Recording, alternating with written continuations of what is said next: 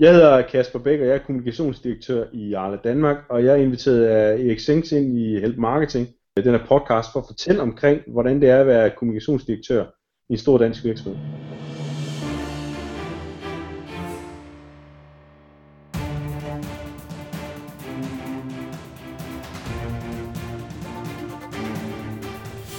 Det her er Help Marketing podcasten lavet for dig, der arbejder med digital marketing, salg og ledelse, og som gerne vil opnå succes ved at hjælpe andre. Jeg hedder Erik Sings, og Help Marketing produceres af min virksomhed Nokmark. Det er 29. afsnit, og i dag der taler vi om at blive og være kommunikationsdirektør.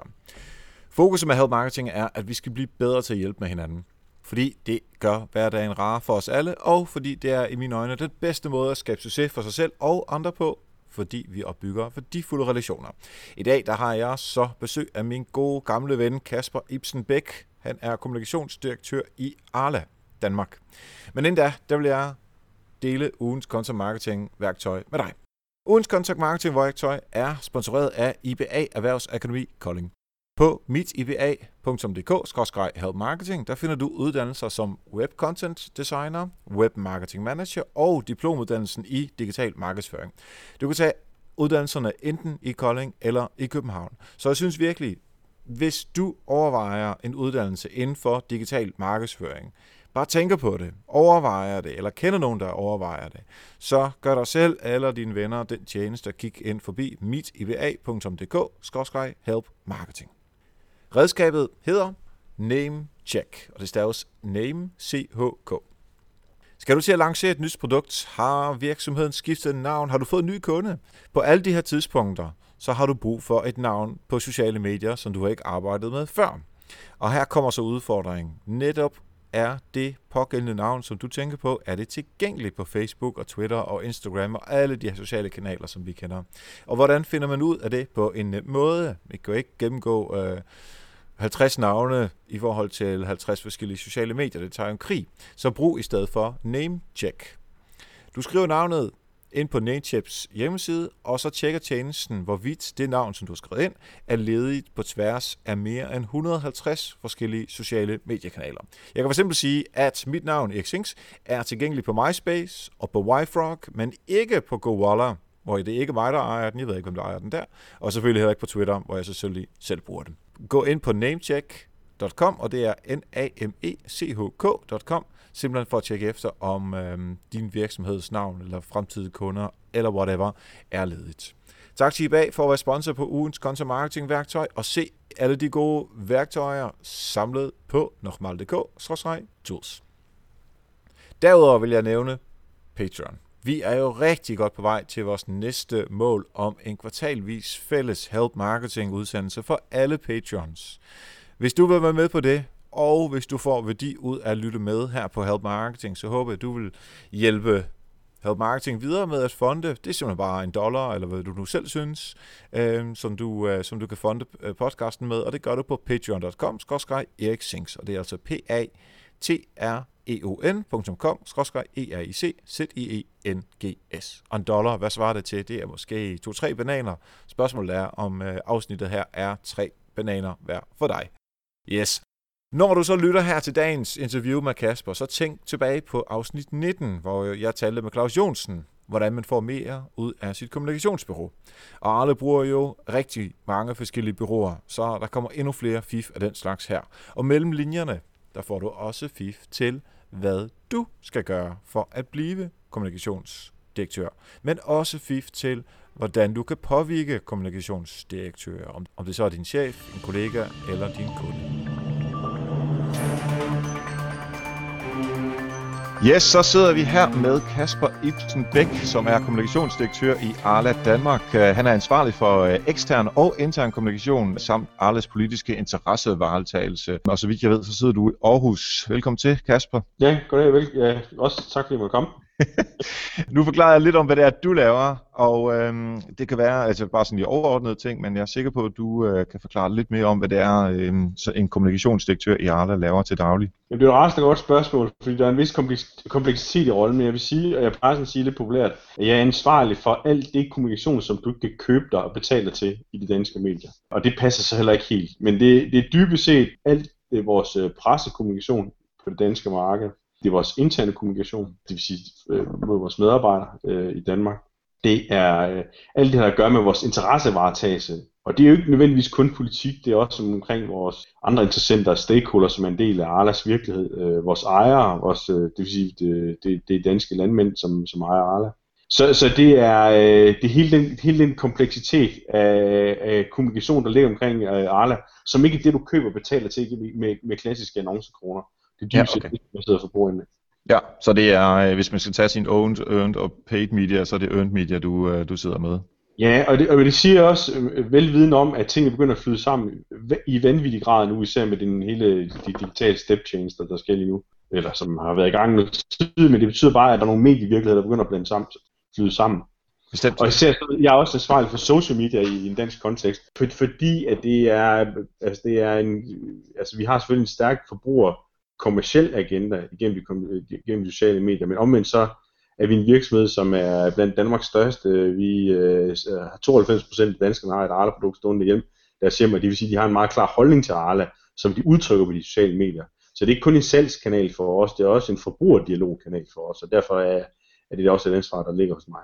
Det er jo rigtig mange ting, og dem skal vi øh, igennem her øh, i den næste halve times tid. Du og jeg, vi har jo været øh, kollegaer i en øh, svunden fortid for meget, meget lang tid siden. Øh, det, var, øh, det var rigtig hyggeligt. Øh, jeg vil sige, at øh, vi bare snakker om her, øh, og det kommer du på et eksempel på, hvor, øh, hvordan man har fået hjælp fra andre, eller om man selv har hjulpet nogen. Og der vil jeg godt sige, at du har været en af dem, som har hjulpet mig rigtig meget, da jeg startede øh, på kommunikationsbureau i, øh, ja, for mange år siden, hvor øh, jeg startede så grønt som man overhovedet kan blive, og øh, du var væsentligt mindre grøn end jeg var, og øh, virkelig øh, fik hævet mig op på et, øh, på et på det tidspunkt meget højere niveau for mig. Så der er i hvert fald en god historie fra min side om, at øh, jeg har fået meget hjælp fra dig. Jamen det er, det er jo øh, fine ord, tak for det. Hvis du også har en tilsvarende historie. Jamen, ikke om falder... mig, men om andre. Nej, men det falder meget godt i tråd, det du siger, men det er også det, det altså hvis det er det, der hedder uh, paid forward, hvem er det, man giver noget kudos til, for der, hvor man er i dag. Og jeg vil sige, ligesom du har oplevet øh, en, en god mentor i mig, så, så jeg, jeg sad, da du stillede, du har stillet spørgsmål til mig tidligere, og jeg har fået lidt, har haft lidt tid til at fundere over det. Og det er faktisk lidt det samme konklusion, jeg er kommet til, at det, som jeg, der føler, jeg, jeg føler, der har formet mig som en, den faglige, professionelle person, jeg er i dag i, som kommunikationsdirektør i Arla, det er, at jeg har været, jeg har været super heldig og haft nogle fantastiske mentorer, øh, mange forskellige mentorer, i den tid, jeg har, øh, jeg har beskæftiget mig med kommunikation. Og det er dybest set helt fra mine spæde unge dage, da jeg øh, faktisk inden jeg blev færdiguddannet, mit første sådan, kan man sige, øh, mentale kig, det var, at jeg var øh, øh hvad hedder, praktikant på den danske generalkonsulat i New York, som på det tidspunkt havde en, øh, en konsul for hele kultur- og kommunikationsområdet, der hedder Irene Krav, som var en fantastisk personlighed. Og min første kvindelige chef, øvrigt. Øh, og hun, øh, hun lærte mig helt utrolig meget om relationer, og om drive, og om processer, om diplomati, øh, og den slags. Så det var min første start med mentor, som, hvor jeg tænkte, at det, det er vigtigt for mig at have et job, som ikke kun er fagligt interessant, men hvor jeg kan lære noget, hvor jeg har nogen, jeg kan læne mig op af. Altså nogen, jeg kan blive dygtig af at være sammen med. Og det er jo, og det, og det, det, det er dem, jeg vil sige, sige tak for dem til. Det er jo helt tilbage til fra Irene, men det var også, øh, hvad hedder det, det var vores fælles chef i, i der, hvor vi arbejder sammen med øh, Erik Niels Christian, fordi han lærte mig, hvordan det var at være konsulent. Altså, hvordan man skulle fakturere. Hvordan man skulle drive nogle helt fuldstændig måske nogle, altså, nogle øh, banale processer, men det der gør, at man kan fungere som rådgiver. Til en anden chef, jeg havde i, i et andet bureau, jeg var i, som, som lærte mig at være en dygtig rådgiver, og kunne anbefale, altså lave en anbefaling og, og tale til, ind til ledelsen. Øh, og selv også øh, alle, alle personer på den her jorden, Morten Albæk, som, som jeg arbejder sammen med i Veste, som også har lært mig rigtig meget. Så jeg synes bare, at det, det er der, hvor jeg synes, jeg har fået hjælp at det, at, at det er nogle dygtige mentorer, jeg har haft igennem mange år, øh, mange forskellige steder og på mange forskellige måder. Og jeg føler også lidt, det er også min rolle at give lidt tilbage nu, i, i der hvor jeg sidder nu, både til mine egne medarbejdere, men også til dem, som nogle gange kommer og banker på min dør. Ja, og det er jo lige præcis det, som jeg synes, der er pointen i, uh, i den her help marketing uh, tilgang, altså som du kalder så paid forward, uh, fuldstændig det samme. Altså vi, vi er blevet hjulpet tidligere i vores, uh, i vores jobs uh, fra at være meget, meget grønne til at have en vis erfaring uh, nu, og så kunne give tilbage uh, til dem, som er på vej op nu. Altså det er, hvis, hvis, hvis man mestrer det, så tror jeg helt klart, at uh, nu, nu sidder du som direktør, så det giver rigtig god mening, at du, uh, du sidder der og virkelig, jeg tror, at, nu har jeg ikke spurgt dine kollegaer, men jeg går ud fra, at de også ser dig dig som en, i hvert fald på det område, på, som en god direktør, fordi du gerne vil give tilbage, ligesom andre har hjulpet dig før. Og øh, inden det bliver som talt lovefest, så tror jeg, at, øh, at vi har rost den anden nok nu her. Så lad os gå ind til sådan i detaljerne i, hvordan det er at, øh, at være øh, direktør. Nu, nu var du lige inde på et, øh, et par steder, som du har arbejdet. Kan du sådan bare lige hurtigt ramse op, hvor du har været henne, og hvordan de ting, du har lært der, hvordan du har taget det med videre, eller hvad du har taget videre derfra? Ja, men man kan sige, at min, min karriere har sådan set været meget groft sagt to del. Altså jeg har haft en række år, hvor jeg har fungeret som konsulent, altså som kommunikationskonsulent, øh, hovedsageligt på brogsiden, øh, hovedsageligt i, i to øh, københavnsbaserede bureauer. Det ene var noget, der hedder Discus Communications, øh, sådan et øh, bureau med fokus på, øh, på især teknologi og IT, og det andet bureau, det var noget, der hedder Radius Kommunikation. Øh, det gør det stadig. Vi eksisterer begge to, øh, og har det vist også rigtig godt, de to bureauer. Men det var min bureau, kan man sige, øh, del. Øh, så vælger jeg i 2009 at tage skiftet og komme ind og sidde på den anden side af muren, det vil sige ind i en virksomhed. Og det blev jeg ansat i Vestas. Så øh, min anden kan man sige, karrierespor, det har været altså inden for murene, det vil sige i en organisation, og det er i første omgang Vestas, og så nu Arla. Og jeg tænker faktisk, nogle gange så har jeg tænkt mig lidt, jeg ærger mig lidt over, at jeg ikke var startet i, i en organisation, og så efter blev, blev, blev konsulent, fordi det jeg har lært, det, eller det man lærer er at være en organisation, er vanvittigt værdifuldt at kunne bruge som konsulent. Så jeg har altid tænkt på rejsen. Jeg kunne godt have tænkt mig, at rejsen var, havde været anderledes. Måske startede anderledes. Det vil sige, startede vi på organisationssiden, og bagefter var gået ind i en konsulentrolle. Øh, det, det vil sige, dermed kunne det godt være, at jeg engang ender i en konsulentrolle, efter at have været i en organisation. Øh, det kunne sagtens, det kunne sagtens være. Så det vil sige, at jeg har haft, øh, jeg har haft et forløb, som er meget stringent på kommunikationsdelen. Det har altid været, lige siden jeg blev, er faktisk med til at i gang med at blive uddannet, jeg har altid været, haft en meget klar vision om, at jeg skulle arbejde med, arbejde med kommunikationssporet. Øh, og det var det, det, var, det var det, jeg ville, og ikke noget som helst andet sagt. Ja.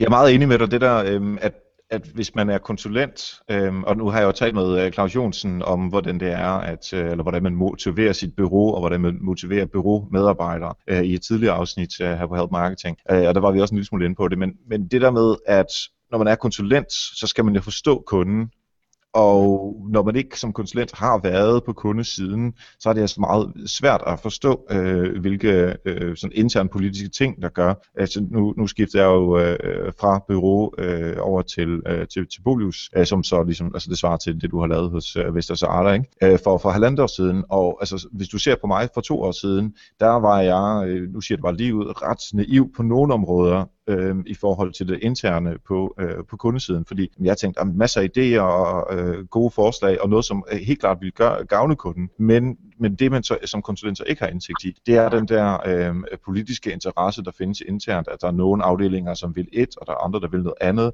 og så hele budgetdelen, og hvornår, øh, og fokus, og alle de der forskellige ting. Så det, øh, det er jeg helt enig med dig i, at, at den kan få med.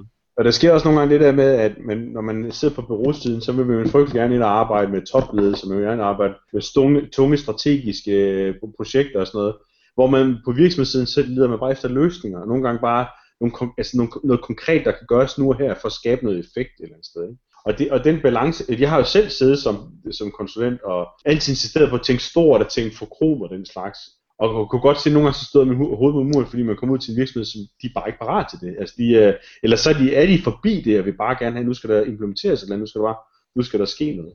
Ja. Og den forståelse, plus hele det politiske spil, som man ikke skal underkende, altså organisationen er jo kraftigt med noget af det mest politisk gennemsyret på den her jord, altså hvis man ikke forstår den dimension af så, ja, så, så lykkes man ikke på bureausiden, men så hvis man har forståelsen af det, så kan man komme rigtig langt som bureau over for virksomheden. Ja, præcis, og nu snakker vi om bureauer, så lad os, lad os få, øh, få det overstået med det samme. Hvordan, øh, når du ansætter et bureau eller hyrer et bureau, øh, vi kan lige snakke, først snakke om øh, det, der sådan hedder en bureaurunde, altså hvordan får man øh, fat i bureauer og udvælger dem, og så bagefter også lidt, hvordan man øh, rent faktisk bruger dem, og, og selvfølgelig hele tiden set i forhold til, at du også har nogle medarbejdere internt øh, i Arla, som også skal lave noget, og hvem der får hvad, men men lad os lige tage bureaurunden først. Jamen man kan sige, altså i, i, sådan som det er i Arla, der er vi, vi, vi er jo ejet af landmænd, som er temmelig øh, fokuseret på omkostningsholdsmøde. Det vil sige, at vi er ikke tusindvis af kommunikationsfolk, der render rundt i den her bæks. Vi er faktisk en ret lean enhed i, Arla, i Arlas øh, kommunikationssetup. Uh, og det vil sige, at hvis vi skal få ting til at lykkes, så er vi nødt til at få noget hjælp udefra. Altså, det vil sige, på mandskabssiden er vi lean, men vi har om med midlerne til at få ting til at ske gennem bureauer. Vi kørte en bureaurunde for, øh, det er faktisk næsten ved at være to år siden, på PRD, fordi vi følte, at, øh, at der var behov for at professionalisere øh, og sætte, for for alvor skub på den måde, som vi driver øh, kan man sige, medierelationer på, og den måde, vi driver mediehistorie på fra andre side i Danmark. Så det kørte vi en bureaurunde, og det var egentlig en klassisk øh, hvad det, måde at gøre det på. Det vil sige, at vi havde shortlistet en, jeg tror det var 6-7 bureauer, og så havde vi stillet dem en meget, meget konkret opgave. Altså ikke, ikke sådan, øh, vi bad ikke om strategi øh, øh, oplæg, en meget konkret opgave, som vi bad dem om at løse. Dels fordi for, for at se, hvordan det de i praksis, og dels for at kunne sammenligne på tværs på en, på en simpel måde. Øh, og det havde vi simpelthen seks borgere inde øh, til en pitch, hvor øh, nogen, jeg og nogen fra min afdeling, og nogen fra øh, vores marketingsafdeling deltog i deltog de møder. Så det, så det var simpelthen en, en opgave, som du kunne have stillet det bureau, som du havde, eller som I havde på det tidspunkt. Præcis. Øh, og så stiller I dem ja. til seks bureauer, og så hører, hvad deres, øh, hvad deres bud på det er. Ja, altså fordi det er også min erfaring, at altså, de, altså hvis man bare får lidt koldt oplæg fra en bureau, så er det typisk, øh, så gode er vi, så store vi, så mange medarbejdere har vi, så nogle fine ting, har vi lavet tidligere. Og, og der, hvor man altid brænder øh, fingrene, det skulle, det skulle, når man skal arbejde i praksis, ikke, når man skal få tingene til at ske. Ja. Og der er, nogle, der er en kompleksitet omkring Arla som virksomhed, som gør, at man skal have en speciel mental kraft som bureau for, for at gå det til, altså for at gå det, for det samarbejde, og for, for de ting til at lykkes. Og det vurderer du så øh, på baggrund af øh, de her møder, altså du har haft seks møder med de her, eller et, et møde med hver af de her seks byråer ja. øh, med, med dine kolleger, og så har I så vurderet, hvordan øh, de har øh, øh, deres forslag til øh, at klare opgaven. Øh, og der er vel også, eller det må du øh, sige, hvad du synes om, men jeg, jeg synes sådan noget som kemi blandt mellem øh, byråmedarbejderne og de medarbejdere på, på kundesiden også er enormt vigtigt for at få ting til at fungere. Jo, men det er klart, altså man kan sige, at den måde, og det omfang, vi bruger bruger på i Arla, øh, med den tyngde, vi har omkring det, altså der skal der være en, altså det er dybest set som at ansætte sin egen, med, egen medarbejder, bare det, de sidder bare på den kontor. Og det vil sige, der skal være, en, der skal være nogle personrelationer, der fungerer, og en tillid og en, øh, kan man sige, en opmærksomhed fra begge parter sider. Øh, og det er jo sådan, at man, man plejer at sige, at borgerne er ikke bedre end det brief, de får. Og det vil sige, at vi jo ikke, altså for os det handler ikke kun om at komme ind og kræve sprog, nu skal de bare levere det og det, det, og så står vi og skriger øh, inden for jer inden for Arlas side. Altså, øh, der skal være en respekt omkring samarbejde fra begge sider, og, og vi skal være parat til at åbne op, også over for dem, ellers så får vi, altså, så får vi bare, øh, shit in, shit out, dybest set, ikke? Der, der, der, skal være, øh, der skal være kvalitet i processen fra begge parters side. Så det er vi meget fokuseret på. Vi har bureauer, som, og det betyder egentlig også, at når vi, når vi vælger bureauer, så er det sådan set en lang, langsigtet affære. Altså vi vælger ikke bare for et år gang, halv år gang vi ved, at kvaliteten af deres arbejde bliver langt bedre, hvis de kommer ind under huden på os, og, og, får, og får mulighed for at både arbejde og kende os over en længere periode, så ved vi, at kvaliteten hos dem for det arbejde, de udfører for os, bliver langt bedre. Ja, også øh, motivationen hos den enkelte medarbejder på byrådet bliver også større, hvis de ikke bare får sådan, vil du ikke lave den her pressemeddelelse, den skal være sådan, sådan og sådan, færdig, slut. Du skal ikke tænke, altså hvis, hvis man ja. som bureau, man ja. ligesom får lov til at, at tænke med, eller dame selvfølgelig. Hvor mange bureauer har I på, altså både social, PR og alt det her? Bare lige for at få et, et perspektiv på, hvor mange du egentlig har med at gøre, når der kommer til stykket. Du vil sige, tænker, hvor mange bureauer jeg, vi har at køre her? Ja. Ja, Øh, altså vi har, vi har faktisk et tubo sat op på vores, øh, på vores øh, PR-område. Øh, det er der forskellige årsager til. For det første, så øh, det er altid godt med lidt intern konkurrence, når vi er den størrelse, som vi nogle gange er i Arla, øh, mellem to bureauer. Øh, mhm. det andet er, at de har lidt forskellige profiler, det vil sige, de dækker hinanden lidt forskelligt. Og det, det er bare en god fleksibilitet, vi har på den måde. Yes. Og hvad med, er der, har I noget øh, hjælp til social også, og ja. er der andre bureauer, som, altså hvis vi ser social, det hele det er, social, det er sgu en, øh, for at være helt ærlig, den er, det, de, vi har knækket ned, ned nu på det. Altså, de klassiske reklamebrugere, de har ikke helt den fulde kompetence til at løse social-delen. Der er nogle mediebrugere, de vil rigtig gerne løse det, fordi de har noget insight, noget, de er meget datadrevne, det er super godt, og det er det, vi har brug for. Omvendt, de har ikke kreative, og de er ikke gode til eksekvering. Og så er der nogen, som er kun, altså, kun har social-delen på det, men de mangler så alt det andet. Så det vil sige, vi, vi er for at være helt øh, åben og transparent, vi, vi går nu og kigger på, øh, altså hvem er det, skal være det rigtige setup for os. Plus, at vi har jo altså også, altså der er også noget, vi, altså det er heller ikke, vi gør det ikke nemmere for os selv, altså vi har mange brands i Arla, som har brug for social media, øh, ekstern hjælp. Og så har vi også det, som hedder det Arla i Danmark, som, som, som er på de sociale medier og sådan noget. Og det er bare en enorm kompleksitet at, at balancere det her mellem, øh, mellem brands og virksomheden og den, den, både den dialog, vi møder ude i omverdenen, som, som vi skal drive på de sociale, men også det pres, eller den, kan man sige, det brand øh, eksekverende arbejde, som ellers skal ligge normalt. Altså det, det, det, er en, det er en forskellighed, som er rigtig, rigtig svær. Og, så det vil sige, lige nu så har vi øh, nogle forskellige brugere, der driver det for os på forskellige brands, og så også for os. Altså det er, det er vi er ikke låst til det så op. Nej. Øh, ved siden af det, så har vi også et bureau på, på øh, faktisk lidt flere på vores public affairs aktiviteter, som hjælper os fra, fra sag til sag. Hvordan er det så, øh, nu, nu nævner du lige, at de har selvfølgelig rigtig mange brands øh, under Arla-paraplyen. Øh, er, øh, lad os sige, øh, øh, yoghurt, kløver og, og hvad hedder det, skyer og sådan noget af den slags. Bruger de de samme som ja, øh, dem, der laver ost og dem, der laver mælk? Eller hvordan skal man øh, forholde sig til den slags? Det, vi, har en, vi har en differentieret marketings øh, hvad hedder det, brand strategi og det vil sige, at, øh, at hver brand har sin egen positionering selvfølgelig, og den positionering, positionering kræver noget forskelligt arbejde, der skal udføres. Det vil sige også her på social media. Det vil sige, at vi vælger bureauer efter, hvad for et brand. Og det vil sige, at det kan sagtens være, at et brand som, altså alle brandet har et bureau, og det kan sagtens være, at Castello eller Lurpak brandet har et andet bureau. Okay. Øh, så, så det, det er den måde, vi har organiseret os på, på brugersiden. Hvordan gør man så sådan noget, øh, fordi det kunne jeg nu gætter jeg bare, at det er sådan noget, der godt kunne give dig sådan lidt hovedpine en gang imellem, fordi hvis jeg, når jeg spiser morgenmad, så kan jeg vælge mellem at spise øh, skyr, som jeg faktisk spiser til morgenmad. Jeg kunne også spise brød med noget lurpak øh, smør på. Jeg kunne også spise cornflakes med noget arla mælk til. Så I, I konkurrerer jo om, øh, nu er det bare morgenmadsområdet, der, der er der, og I har sikkert mere, der er flere øh, produktkategorier, der konkurrerer om det, og de har jo hver især deres mål, går jeg stærkt ud fra. Hvordan får man det til at fungere øh, blandt brands og blandt de mål, som de forskellige afdelinger har hos jer? Jamen, jeg, jeg er da bare glad for, at du spiser Arla-produkter, hvis jeg skylder lidt mørkt, det er fint. Ej, jeg vil sige, at der hvor vi ser, ser nogle nye muligheder, det er, det er nye kanaler, øh, altså og nye, nye, nye setup for, for, hvor du kan afsætte mejeriprodukter. Fordi det er rigtigt, at danskerne er, jeg vil sige, umiddelbart gode til at spise mejeriprodukter, så du er, du kan godt vækste mellem nogle ting, men faktisk kan vi se, at danskernes øh, indtag af mejeriprodukt har været jævnt faldende over tid, over de sidste 10-15 år. Det er der forskellige årsager til. Så det vil sige, at der er en, vi, vi vil gerne fastholde det forbrug, og det er den ene ting. Det andet ting er, at vi vil gerne afsætte vores produkter af nye kanaler, hvor de kan være før.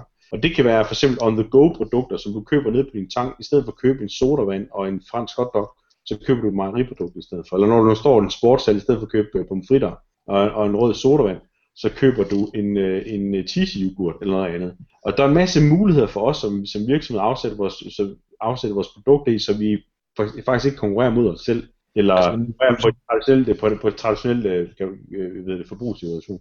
Ja, men som god kommunikationsdirektør, så taler du, taler en lille smule udenom lige nu, fordi mm. du har jo stadigvæk uh, udfordringen med forskellige kategorier på, uh, på morgenmadsprodukterne. Så ja. og, og, ja, du har vel en eller anden form for budget. Hvordan definerer du så, jamen en tredjedel skal gå til yoghurt og skyr, en tredjedel skal gå til smør, og en tredjedel skal gå til... Eller hvordan finder man ud af det? Jamen, den prioritering der ligger et helt andet sted, fordi mm. altså, det, handler, det, det er jo forskellige brands, der, har, der spiller forskellige roller i forbrugernes bevidsthed af deres dagligdag. Og der er mange forbrugere, der, der skifter mellem de her ting i deres forbrugssituationer. Det vil sige, at når vi kommunikerer for de her brands, så gør de det meget forskelligt. Og vi, det er ikke en intern konkurrence, vil jeg sige. Altså, jeg, jeg, det jeg så kan sige, det er, at vi har traditionelt haft uhyggeligt mange brands i Arla. Altså rigtig, rigtig mange brands. Det kan du sige, der kan godt være noget intern noget kannibalisering på tværs af de her brands. Men det vi gør nu er, at vi er i gang med at rydde op i den her brand jungle. Og det vi arbejder med med de sidste års tid, hvor vi flytter flere og flere brands ind under for eksempel Arla brandet.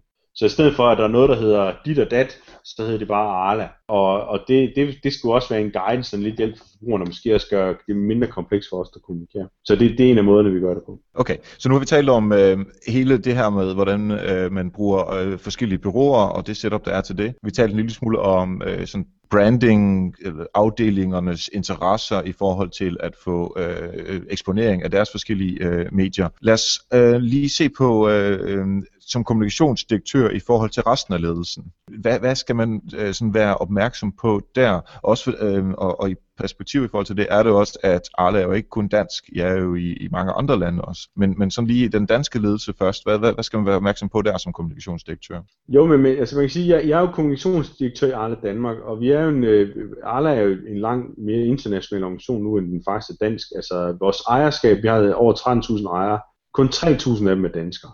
Vi har 20.000 medarbejdere, de 6.000 af dem sidder i Danmark, og resten sidder andre steder. Ikke? Så man kan sige, at vores, øh, vores virksomhed er som sådan uh, temmelig uh, international, og vi har nogle store marker. Altså væksten, den sker uden for, uden for Danmark. Vi fylder, Danmark fylder kun, uh, tror jeg, 9% af det samlede omsætning i Arla. Resten, det kommer fra andre markeder.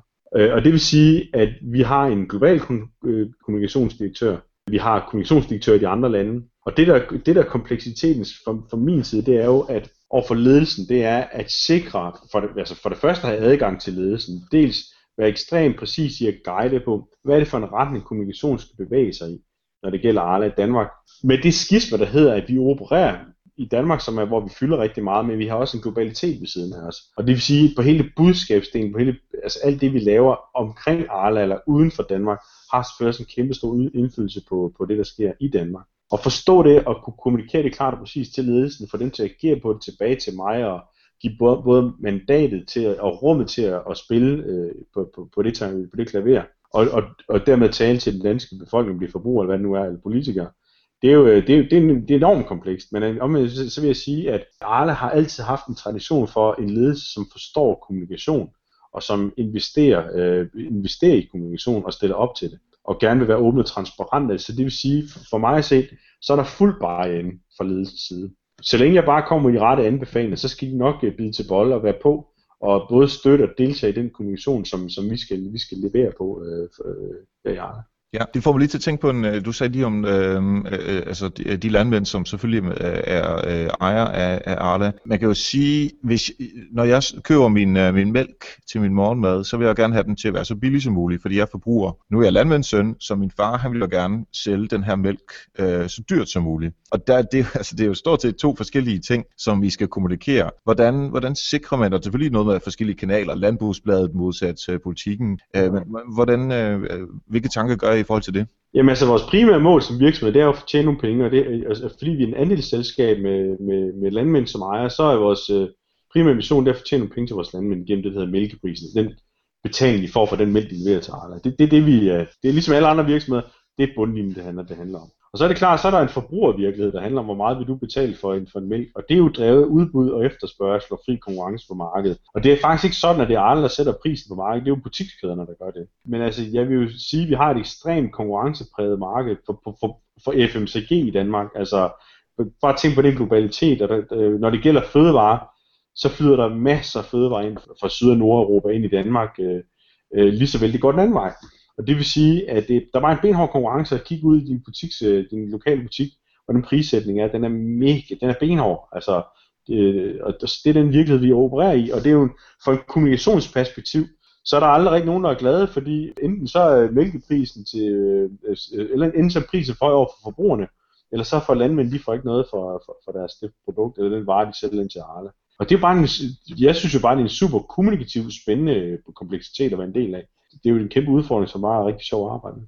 Kunne man næsten sige, at øh, den der, øh, det der kompromis, som vi skal opnå, altså at der ikke er nogen, som er 100% super glade, at det er, jeg vil ikke sige, at det er et mål i sig selv, men altså, så har man ligesom opnået en, en balance mellem at, øh, altså de der to yderpunkter, som jeg beskrev lige før.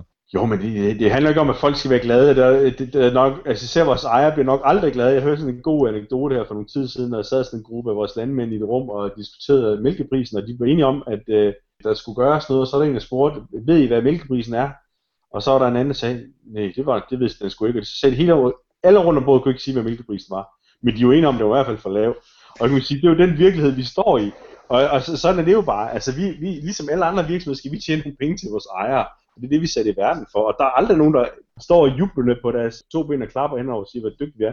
Vi kan altid gøre det bedre. Sådan er det jo bare. Altså. Ja, præcis. Har man opnået 20% mere i forhold til sidste år, jamen, så vil, vil man jo bare have 20% mere oveni igen. Øh, så altså, det er både priser i forhold til øh, forbrugerne, de gerne have dem til at være lavere, og ejere, der gerne vil tjene nogle flere penge. Men jeg tror, at ud for som kommunikationsudfordring, der har vi stadig et potentiale, og vi mangler måske også at fortælle en historie som ordentligt bredt, det er overfor danske forbrugere netop sammenhæng mellem at det produkt, der står i deres køleskab eller på deres morgenbord, altså en, en liter mælk, det kommer altså fra en landmand, som ejer Arla. De, der er mange danskere, der ikke aner, at vi er ejet af, af landmænd, og det er et andet selskab, og det er Bundermann Jensen og, øh, ude på landet, som faktisk producerer den her mælk, som du køber til 5 kroner. Øh, en tredjedel af, hvad en, en, en flaske vand med vitamin koster. Altså, mm. Og, der, og den, den historiefortælling, det er bare en kommunikativ udfordring, som vi ikke rigtig lykkes med nu, men som der er enormt potentiale i, så vi. Altså, hvordan tror du, at øh, det kan være? Er det fordi, I er blevet sådan en, en, en øh, sådan mastodont virksomhed, som er, fordi alle store virksomheder, de jo øh, har jo meget nemt til at blive sådan onde virksomheder med det samme, fordi det er kapitalisme og sådan noget, men, men ikke at kunne, og nu ved jeg godt, vi taler meget om, om Arla, pointen er jo, at det her er jo en udfordring for rigtig mange store virksomheder altså lige fra, fra, øh, fra Microsoft til, øh, til, til Vesta, som du nævnte før, og, og alle mulige andre, som også har den udfordring. Så man skal ligesom se det her i et, et bredere perspektiv, ikke bare Arla corona, men, men nu kan vi tage det som et eksempel. Altså det der med, at I bliver øh, set som en virksomhed, som egentlig bare tjener penge, men at det ikke er øh, nogle skrubsk øh, amerikanske ejere, som bare skal have en masse penge, men at det er rent faktisk de landmænd, som er naboen til, til dig og mig. Jamen præcis. Altså, vi er jo ikke, vi jo bare kendt, at vi ikke lykkes med at fortælle den historie fuldt ud, for der er rigtig mange danskere, der ikke forstår det, men det, men, og, vi, og, vi, og vi møder den her myte om os rigtig meget, fordi som du siger, det er den myte omkring mange virksomheder, som er kæmpe store. Vi er sikkert også onde. Og hvis du lægger mærke til den måde, som Arla, 90% af gange Arla bliver omtalt i det danske medier, så står der altid meget rigtig giganten Arla. Og det er jo rigtigt nok, vi er jo rigtig store, men det er ikke ens betydning med, at vi ikke kan gøre tingene på en god måde. Det mener vi faktisk godt, vi kan, altså hvor vi tager hensyn til både forbrugernes dagligdag, også øh, det miljø, en del af det samfund, vi Men hvis så skal være sådan helt konkret, hvad kunne man gøre, øh, både for alle, men igen også for andre øh, større virksomheder, som har den her udfordring, som at de bare bliver set som et eller andet kapitalistisk, der bare tjener penge? For, fordi i min verden, der øh, selvfølgelig man kan smøre et kommunikationslag hen over og, og lave flotte reklamer med, med, med køer i baggrunden, og øh, Bundemann Jensen i sådan helt gammeldags setup, og han mælkekøerne i hånden og sådan noget, og det sker jo overhovedet ikke med i dag. Men det er jo bare et kommunikationslag. Altså jeg tror også meget, det handler om, hvordan man opfører sig. Og nu, jeg skal ikke sige noget som helst om, hvordan alle opfører sig, for det ved jeg egentlig ikke nok om. Men der er øh, færre jobs, så det bliver meget mere sådan fabriksfokuseret. Øh, og det er også en del af den fortælling. Så hvad, hvad kan man gøre for at få, få det til at være øh, øh, nære folk? For det er vel egentlig det, som vi, vi taler om. Men jeg tror heller ikke, der er et simpelt svar på det, men, men jeg tror men også, du siger, fortæl det af det selv. Altså, der er mange facetter i historien om en virksomhed, som for eksempel Arla i Danmark. Altså, vi er faktisk en af de få virksomheder i Danmark, som har skabt job kontinuerligt siden 2000, og siden faktisk krisen. Øh, vi har haft en positiv jobudvikling i Arla af mange forskellige årsager. Men det er, ikke, det, det er måske en historie, der er kendt i udkants Danmark, hvor vi har vores produktion, der vi skaber jobsene. Men det er måske ikke øh, øh, befolkningen, der bor i Indre København, der kender, der kender den historie. Altså, jeg, jeg, vi tror på, at der ligger et stort, rigtig, et, et stort skridt for os at tage på at gøre os mere, øh, give et, et, et stærkere ansigt på Arla en, en bedre forståelse af, hvordan vi er som virksomhed. Fordi, og jeg synes jo helt klart, at vi står i, måske også et bedre sted end nogle af de andre store giganter øh, på det danske eller globale marked, fordi vi har, jeg synes at vi har en meget god fortælling, og det er egentlig også derfor, jeg meget godt lide at arbejde, arbejde, arbejde i. Vi har fortalt om nogle landmænd, der hver dag står op kraftigt klokken øh, mega tidligere om morgenen, og arbejder med her kører til langt ude på aftenen, og så går de i seng og sover meget, meget lidt, og de knokler røven ud af bukserne, for at kunne levere mælk til, til danskerne. Altså, og det synes jeg bare, at de, alle de landmænd, jeg har mødt, de bekymrer sig om dyrene, om den, den verden, de er en del af og sådan noget. Og det synes jeg bare er en, det, det bare synes jeg er positivt, at kunne komme øh, for, bringe en fortælling videre. Så øh, ja, og det har vi, det kan vi, det kan, det kan du se, hvad er ejerne i en virksomhed som Vestas eller Novo Nordisk, hvad fanden det er, som er børsnoteret, det er jo en, en, en ejergruppe, som er meget differentieret, det er jo aktionærer. Der har vi heldigvis en ejergruppe her, som er temmelig homogen, og som vi kan skabe en homogen fortælling omkring, som lige præcis ikke er en ond kapitalfond. Så det, det er klart noget, vi, vi, vi både har fortalt, men også skal fortælle noget om. Nu sagde du lige det omkring øhm, øh, medarbejdere. I skaber mange arbejdspladser. Hvis vi skal gå ind og kigge på de medarbejdere, som du har i din afdeling, som, øh, som du er øh, direktør for. Hvordan, øh, og nu, nu lader vi lige Arla-delen øh, ligge lidt, som mere overordnet kommunikationsdirektør i forhold til sine øh, afdelingsmedarbejdere. Hvordan formår du at motivere dem og guide dem, så de gør, så de har nogle interesser, men om det altid er det, som du også øh, sammenledes er blevet enige om, at de skal. Altså, hvordan guider du dem, hvordan motiverer du dem, og også lidt i forhold til, hvilke op- opgaver får de i forhold til, hvilke byråopgaver, der bliver lavet. Jamen altså, jeg vil sige, jeg, jeg har ikke, jeg har øh, ikke en kæmpe stor afdeling under mig, men jeg har nogle folk under mig, og det der kendetegner dem, det er, at de alle sammen er specialister.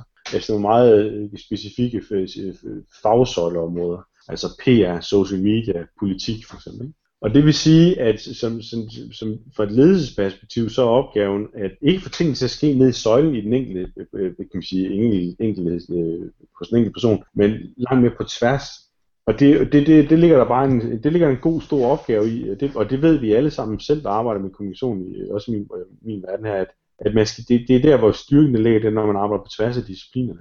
Og det bliver vi også nødt til, fordi vi oplever bare en medievirkelighed, hvor altid de klasker sammen i en stor pærevæg.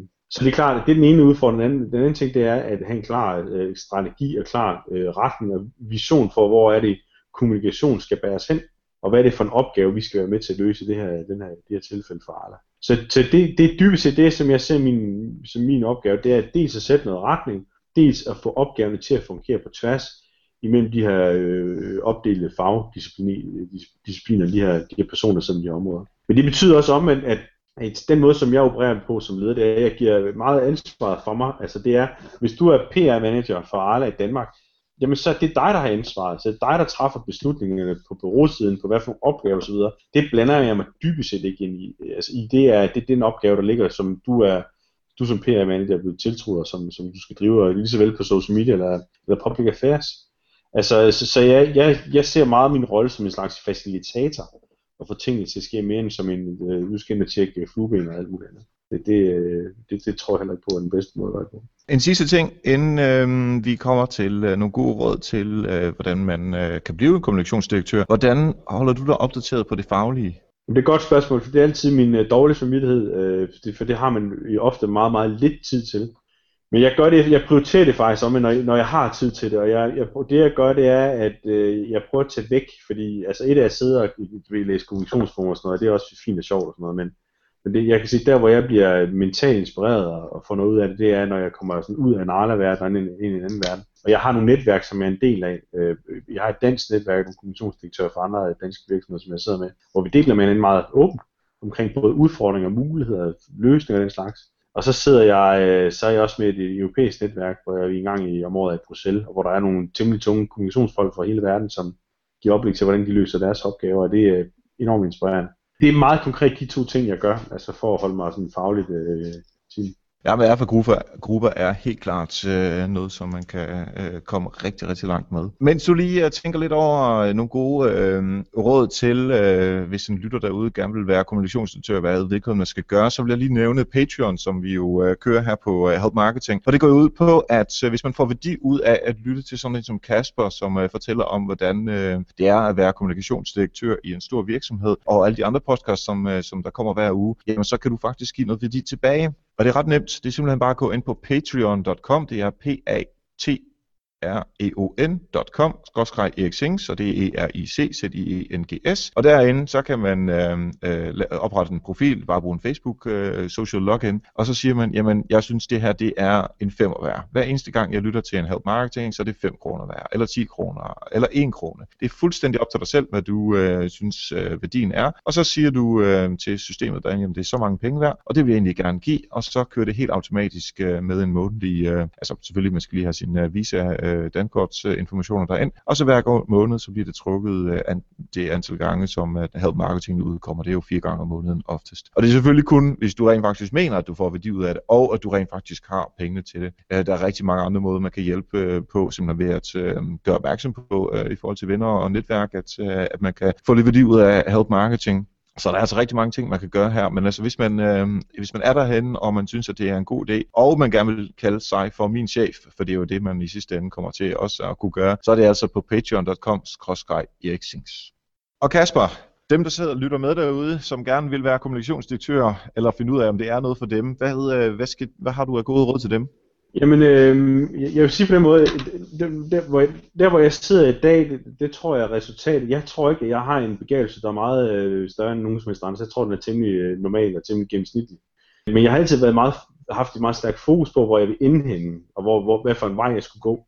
For jeg vil sige, det som jeg oplever rigtig meget øh, i min stilling nu, jeg, jeg, jeg holder til i Aarhus, og øh, det er en universitetsby, der er frygtelig mange studerende her i Aarhus, øh, og der er rigtig mange af dem, der banker på på min dør og gerne vil arbejde Arle, eller gerne vil arbejde lidt med det der kommunikation. Og jeg, jeg vil næsten sige, der er ikke en eneste af dem, jeg har snakket med, som har den klare vision om, hvor de vil hen af. Der er mange, de vil enten gå, de vil måske lidt kommunikation, de vil gerne lidt HR, de vil gerne lidt marketing, de, øh, de vil gerne lidt af det hele.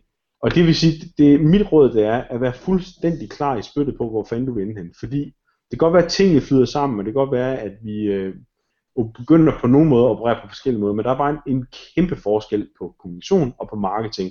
Og det vil sandsynligvis være lang tid fremover, fordi der er nogle dynamikker nedenunder, som er meget forskellige. Eller HR for den sags skyld. Så mit, mit, mit råd er bare, hvis du gerne vil arbejde med kommunikation, så fasthold en vision foran dig, og så arbejde stringent kun på den del, og sig nej til det, som ikke har noget med din vision at gøre.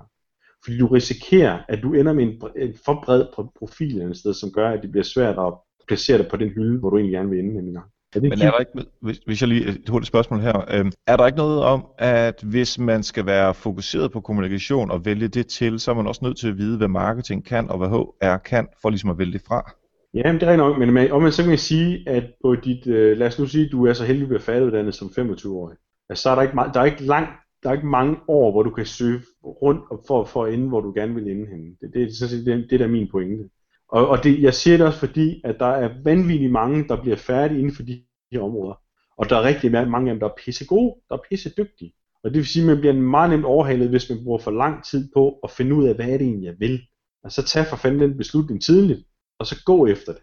I stedet ja, så... for at øh, søge for meget rundt. Det, det, er min, øh, det er bare min uh, anbefaling. Og det er ikke, det er ikke ens betydende med, det, det, det siger, hvis man gerne vil sidde der, hvor jeg sidder i dag.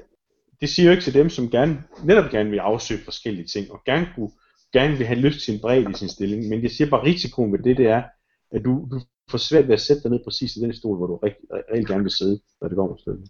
Mm. Så fokus er, er rådet der. Øh, hvad med til, øh, hvis der er nogle kommunikationsdirektører, der lytter med her, hvad er dit bedste råd til dem? keep going strong, hvad hedder det, øh, jeg, jeg tror alle, at det er ikke kun kommunikationsdirektør, det er marketingdirektør også i øjeblikket, og der er et enormt pres, fordi altså, der sker bare en, der sker en udvikling, som, øh, jeg tror ikke, at vi har oplevet samme udvikling som siden dengang, hvor, øh, hvad hedder det, øh, så hvor radioen den blev introduceret tilbage for, mange, øh, for, for meget lang tid siden. For på det tidspunkt var der kun printede medier. Det var sgu en revolution. Altså man siger, at internet var en revolution. Det var fandme den revolution, dengang der kun var printede medier. I flere hundrede år, for, for Gutenberg han trykte den første bibel til, til omkring øh, århundredeskiftet 1900-tallet. Ikke? Der kom der en radio fuldstændig ødelagde monopolet for en hel medieplatform. Ikke? Og, og det er måske lidt der, hvor vi er igen nu, ikke? og det er det, der er skide spændende. Men det stiller bare nogle helt vanvittige krav til sådan nogen som mig, og også til marketingdirektørerne, fordi tingene flyder sammen, guys, og det er, øh, det er fandme, det, det, det, det er pisse sjovt, men det er det, også udfordrer. Ja, og så samtidig sørge for, at man har nogle medarbejdere, som du siger, nu har du, nu nævnt du øh, PA, PR og øh, sociale medier, at der er nogle ansvarlige for det, som er sindssygt dygtige inden for det område, som så også kan give øh, viden op til dig omkring, hvad der nu sker. Skal vi være på Snapchat, eller skal vi være på øh, MySpace, og så man ligesom, ligesom er, er med på det, hvis vi skal tage lidt uh, sociale medier. Fedt! Nu nåede vi forbi øh, både Gutenberg og øh, Radiosymfonien. Det tror jeg er et godt tidspunkt at stoppe på. Kasper, hvis man øh, gerne vil øh, følge dig og øh, vide, hvad det er, øh, du laver, sådan, øh, og komme kom i kontakt med dig på de sociale medier, hvor er du nemmest at fange henne? Jeg tror, jeg er nemmest at fange på Twitter på øh, Kasper Bæk, hvor jeg kloger mig lidt om alt mellem himmel og jord, men mest øh, Arla, øh, kommunikation, politik og den slags. Så, så det, det er der, man kan fange mig. Yes, Kasper Bæk på, øh, på den gode Twitter. Tak fordi du gjorde os klogere på, hvordan øh, det er at være kommunikationsdirektør og øh, hvad det ligesom kræver. Selv tak.